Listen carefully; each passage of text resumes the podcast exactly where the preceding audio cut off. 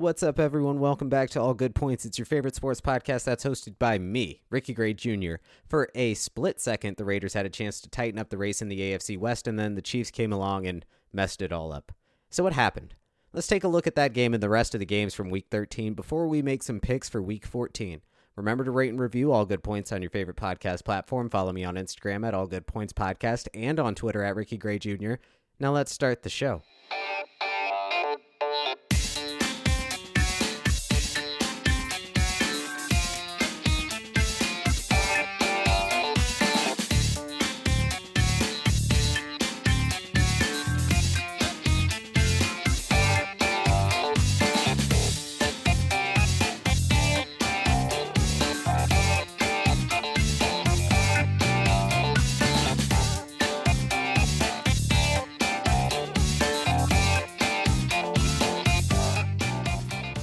I hope you guys enjoyed that as much as I did. This week's theme music is brought to you by The New Fools and their song, Trouble Is My Thing.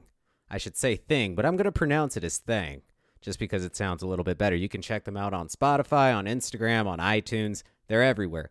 Uh, so yeah, The New Fools, great song. Uh, you'll be hearing that through the rest of the uh, through the rest of the episode for the breaks and for the post roll. So thank you to The New Fools for uh, for the song. Um, so let's talk about this week's games. There, there's been some interesting stuff that's happened around the league. I'm going to blitz through a couple of key games, um, and then we're going to kind of move on to one of our more important kind of things that we need to talk about, which is the trouble in in Oakland.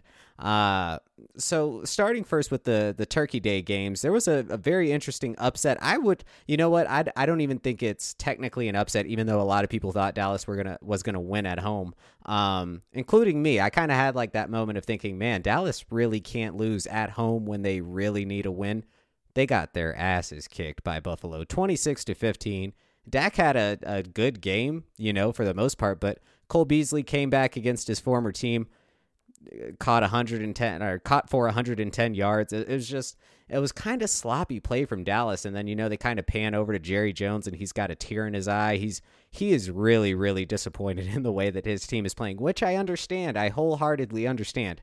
I'm on Jerry Jones's side about this. You have more than enough good players, great players on your team it's the coaching, though. You know, they made a statement not long ago saying that they were going to keep Jason Garrett at least till the end of the year, maybe even longer. How, though? How do you go along with the mediocrity that is the Dallas Cowboys right now? You know, you're sitting at you're sitting at an abysmal record. People didn't think that you were going to be playing this bad especially against a team like Buffalo, which nobody is giving credit for. Like nobody, nobody's giving Buffalo any kind of credit right now, even though they're nine and three and second in the AFC East. Nobody wants to give Buffalo any credit. Then they go into Dallas. Everybody's still saying Buffalo's going to lose to Dallas. They can't play Dallas at home. They come in, they smack Dallas, and now you kind of you kind of are seeing how weak the NFC East is right now because the Eagles lost to Miami, which we'll talk about in a second, but the the NFC East is really really weak right now, and Dallas kind of has all of the players that it should to be a very very strong football team. And it's the coaching that's lackluster. Truly, it's the coaching that's lackluster. Uh, moving on, we're gonna we're gonna skip to a different game. Let's talk about New York at Cincinnati. Cincinnati was able to get its first win of the year after bringing back Andy Dalton and uh, telling Andy Dalton he's going to start they were able to beat the uh, the New York Jets 22 to 6. The Jets looked good a week ago against the Raiders and then they look flat. Um, which is what you get with a team like the Jets. It's not like that doesn't really surprise me that one week they look good and then the next week they look really really bad. That's just not it's not a good football team. They're not consistent, so you just can't trust them. Uh, Cincinnati kind of needed to get a win. They didn't want to go 0 16 the Jets were the perfect team to do it against. Andy Dalton was able to have a pretty big game, threw for 243 yards. So, you know, good on Cincinnati for getting a win. Uh, super important game right here Tennessee at Indianapolis. Now, going into this, everybody knew Indianapolis needed to win to kind of keep their position. Now, Tennessee is taking a leg up in the competition, and it's going to be interesting down the stretch to see what Tennessee can do with it because they're really only one game out from Houston. So, with being one game out, they have a chance to actually push for the top of the AFC South now that they're starting Ryan Tannehill. Now that they're starting Ryan Tannehill, Okay.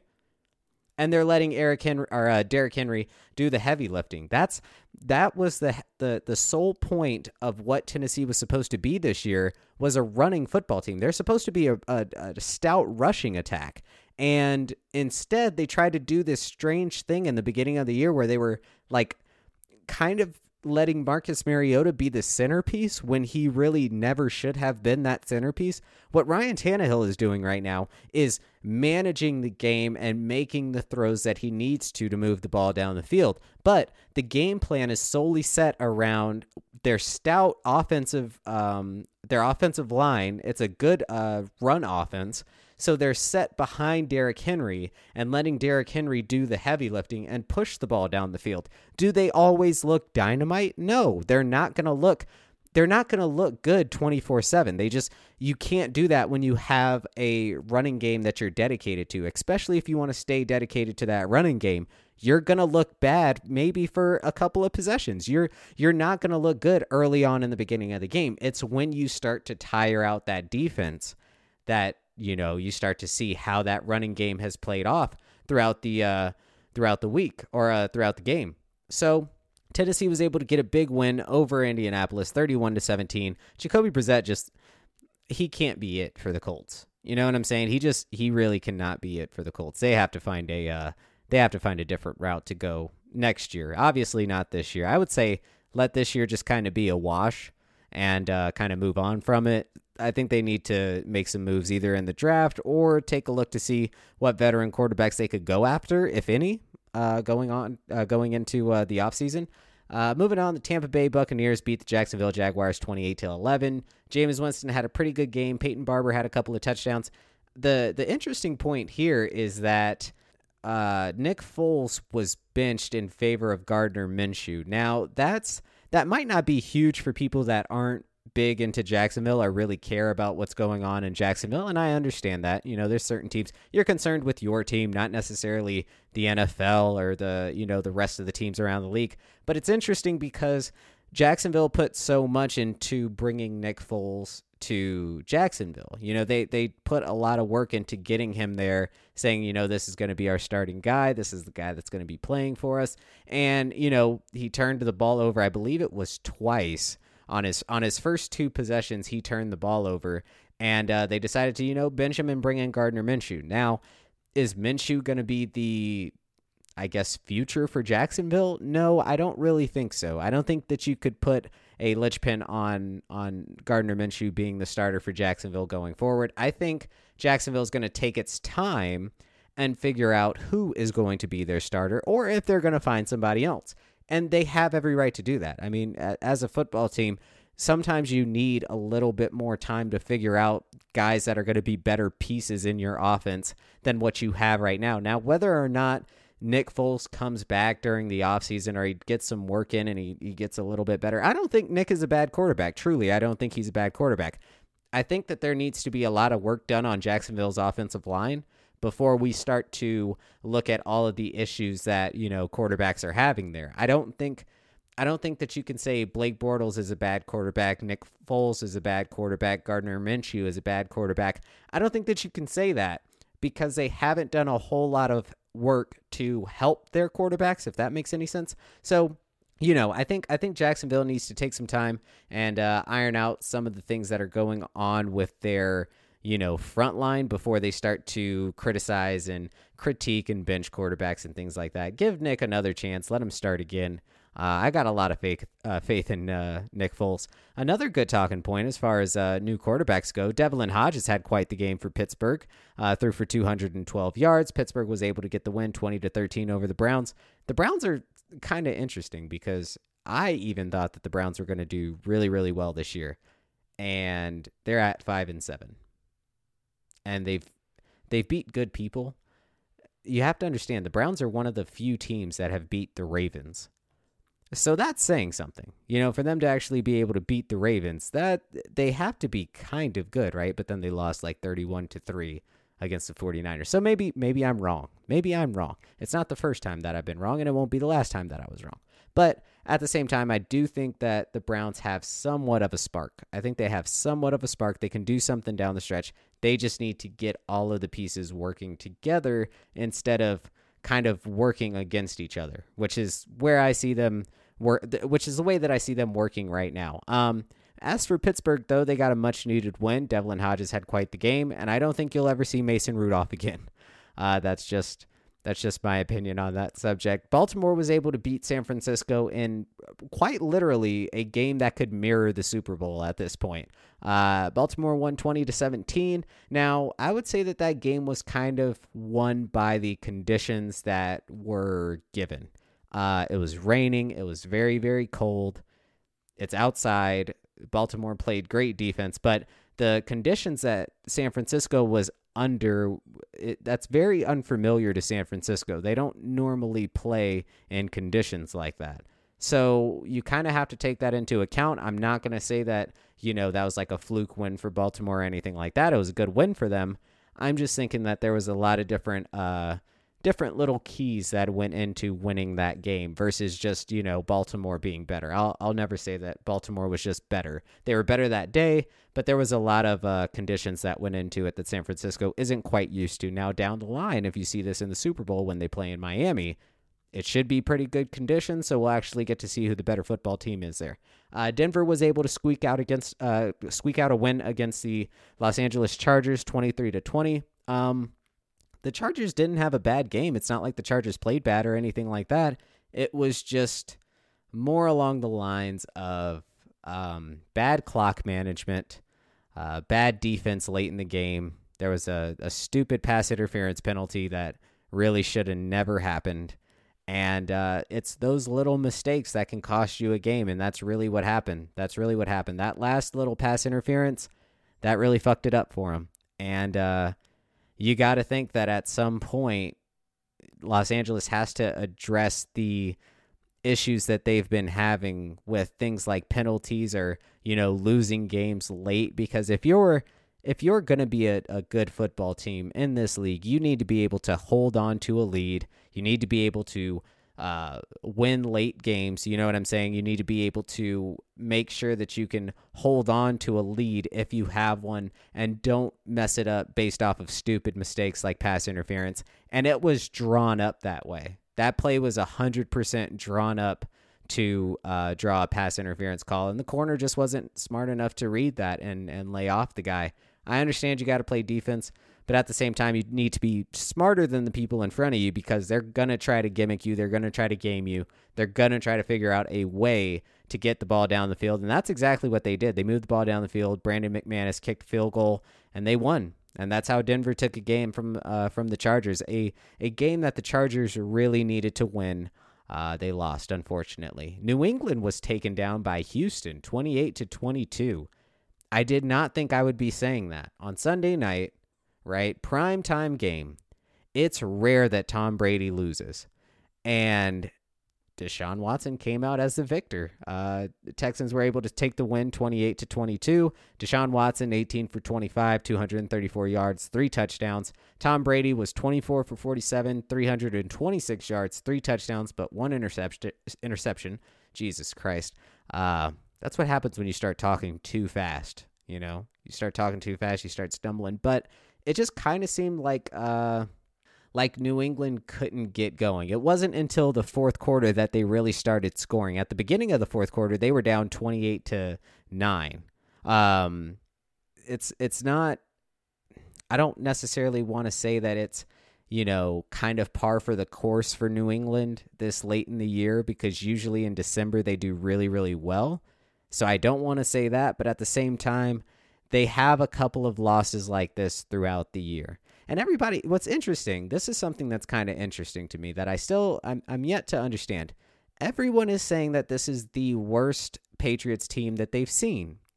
How is it the worst Patriots team that you've seen if they're 10 and 2? How is that possible? They haven't played the best people in the world, but they've played some, you know, relatively good guys. You know, they played a team that beat the Ravens and they were able to beat them. They, you know, beat the Bills, who's actually a pretty good football team.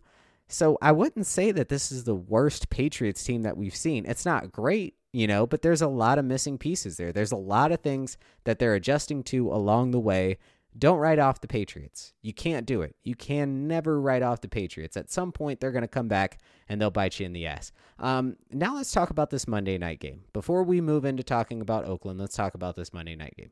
Monday night, the biggest game of the week, uh, especially in the NFC for for a multitude of reasons, was um, Seattle versus Minnesota. Now Minnesota came out hot, came out swinging, scored a couple of touchdowns, looked really really good, looked really really good, and then in the third quarter just died off.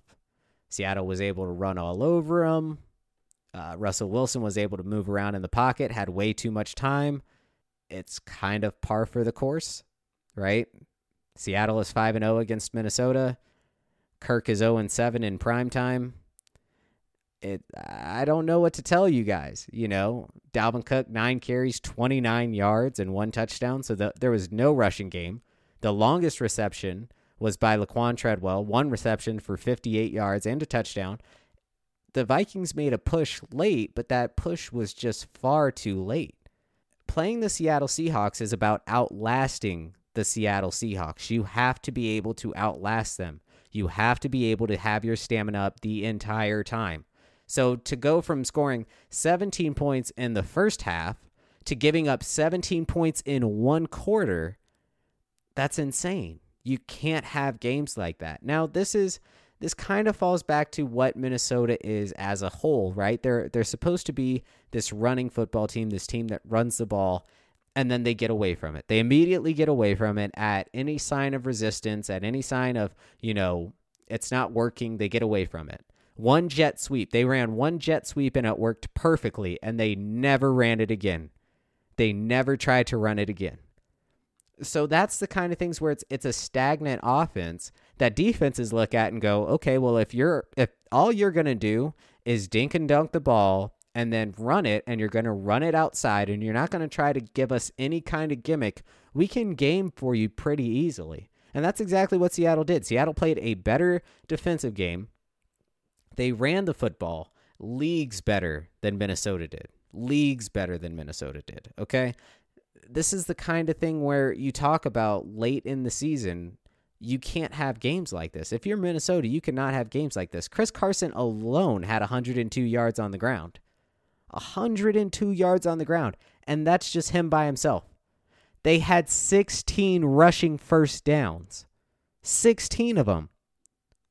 All they had to do was run the ball. That's it. Time of possession Seattle 39 45 to Minnesota's 2015. You can't you can't have a game like this. You just can't. If you want to win football, if you want to win football games late in the year, there is no chance that you can that you can run the football like this that you can play football games like this that you can be so stagnant. And at a certain point in the third quarter it looked like minnesota just quit. It, it absolutely looked like they just quit. Seattle had 218 yards on the ground. 218 there's no secret on why minnesota lost this game it wasn't lack of you know i don't i don't want to say talent because both teams are very very talented right it was lack of conviction. It was lack of we're going to move the ball better than you can move the ball. That's why Minnesota lost this game. Now let's talk about the Raiders. I'll be right back.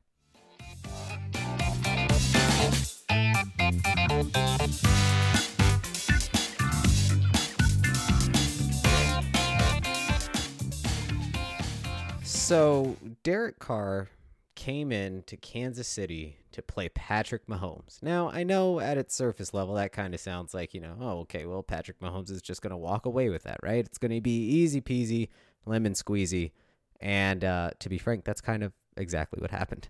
Um, they lost 40 to 9, and I was responsible for covering this game, so I kind of had to uh, sit and watch the entire thing it was Im- incredibly painful to watch. The thing that I will say is amazing and so much fun to watch is Jon Gruden's face just on the side. Let's just have his face kind of plastered to just have game reactions. I just want a little Jon Gruden cam so he can watch like or we can watch every time he gets absolutely disappointed in what his team does. Uh, Derek Carr played one of the worst games I've ever seen him play 20 for 30, 222 yards, one touchdown, but two interceptions, and two interceptions that really, really shouldn't have been interceptions. He should have. He should have seen what was going on there. Uh, Patrick Mahomes didn't necessarily have a great game either. He was 15 for 29, 175 yards, and one touchdown.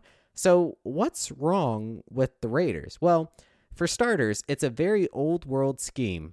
What they're running is an old world scheme with new players. Okay, they're they're kind of doing this. Um, I don't want to say hack and slash because that's probably not necessarily the technical term for it, but it's a, a very run heavy offense. But they are relying on a quarterback that can really only throw timed routes to throw progression routes and read routes. So basically, he has to read defenses and determine where the ball is going to go. But that's not necessarily the kind of quarterback Derek Carr is. He can really only throw routes that are timed, where he knows where someone's going to be. Because if he doesn't know that person's going to be there, it's going to be hard for him to read, which is why he got picked off that first time. Now, he eyeballed that player down, that receiver down the entire time. That's why he was able to get picked off so easy it's kind of and it, it's kind of the same way multiple times. You know, the the things that he throws, the interceptions that he throws, not to mention that they had three turnovers, but I mean that's I mean that's neither here nor there. But, you know, when it comes to those kind of things where you have a quarterback that can't necessarily read defenses well, you get plays like this. You get dumb interceptions like that that happen where he's since he's eyeballing the person the entire time, it's very easy for that person to read what's going on or a defense to read what's going on and adapt to it. So that's kind of what what's going on with the Raiders. They have this they have this very stagnant offense where it's very easy to see what they're going to be doing or what their plan is. Um, their plan is obviously first and foremost to give the ball to Josh Jacobs, right? But if they abandon that, you kind of know where the ball is going after that. It's going to be routes that are in between, I would say 7 to about 15 to 18 yards. That's about the the range of what Derek Carr likes to throw. He's not necessarily a guy that's going to be very accurate down the field. So you don't necessarily have to worry about that. He can throw a long ball for sure, but he's just not necessarily very accurate at it. Um, I also think that some of the communication between Jon Gruden and the rest of the guys is not going over well.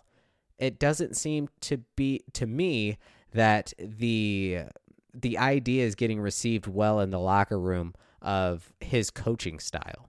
Now, that's not to say that he's too rough of a coach on these guys or anything like that, because I've had rough coaches my entire life, and it's not like a rough coach is something that breaks you. I'm just saying that maybe they don't respond to it very well. Maybe the communication isn't as good as it should be for this team to be better. Now, there's a couple of things that can go right. You know, they they don't necessarily have the worst schedule going forward. Uh, it's not the best, you know, it's not the best, but there's a lot of there's a lot of room for improvement there. They got the Titans, the Jaguars, the Chargers, and the Broncos. That's who they have left. They can easily win. I would say about three of their last four games, end up nine and seven. Right? Probably get a wild card spot in the playoffs. You know, there's a chance for that. What they do in the playoffs, that's kind of going to be up to them. That's going to be up to the way that they use the talent that they have on offense. Um, defensively, there's a lot that needs to go right for Oakland going forward. Before they before they can be a a great football team, they need to build a better secondary. And that's going to take a little bit of time. That's going to take drafting. That's going to uh, take bringing in uh, free agents and things like that. So I kind of trust Jon Gruden on that side of the ball. I think that he'll actually be able to update and kind of bring some more life into the defense. What I'm worried about is the offense. I'm worried about the offense being stagnant. Can they compete in a shootout? I don't necessarily think so. Uh, so let's make some picks for the uh, for this week's games, and then uh, we'll I'll let you guys go home. I'll let you I'll let you finish your drive to wherever you're getting to. Uh, so starting first, let's start with this Thursday night game. It's kind of interesting. I wonder if they're going to continue to do Thursday night games like forever, or if this is going to like taper off eventually. I imagine it'll taper off. Uh, but first up, Dallas at Chicago. I'm going to go ahead and take Dallas. I'm, I'm going to just lean on Dallas. I think that they they deserve a win. I think that they need to get a win, and I think against Chicago they have a chance to do it. Carolina at Atlanta. I'll take Atlanta.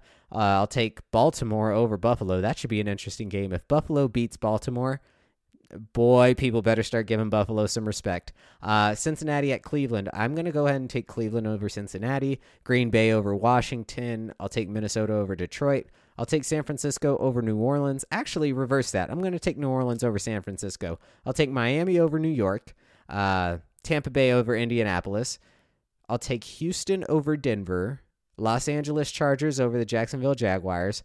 I'll take Tennessee over Oakland. I'm going to take New England over Kansas City just by a hair, though. And then uh, I'll take Pittsburgh over Arizona. I'll take Seattle over Los Angeles. And last but not least, on the Monday night game, I will be taking New York over Philadelphia. I'm going to go ahead and go with the uh, the Giants over Philly. You guys have a great west, rest of your week. Uh, remember to rate and review All Good Points on your favorite podcast platform. Follow me on Instagram at All Good Points Podcast and on Twitter at Ricky Gray Jr. I will see you next week. And now let's finish the song by the New Fools.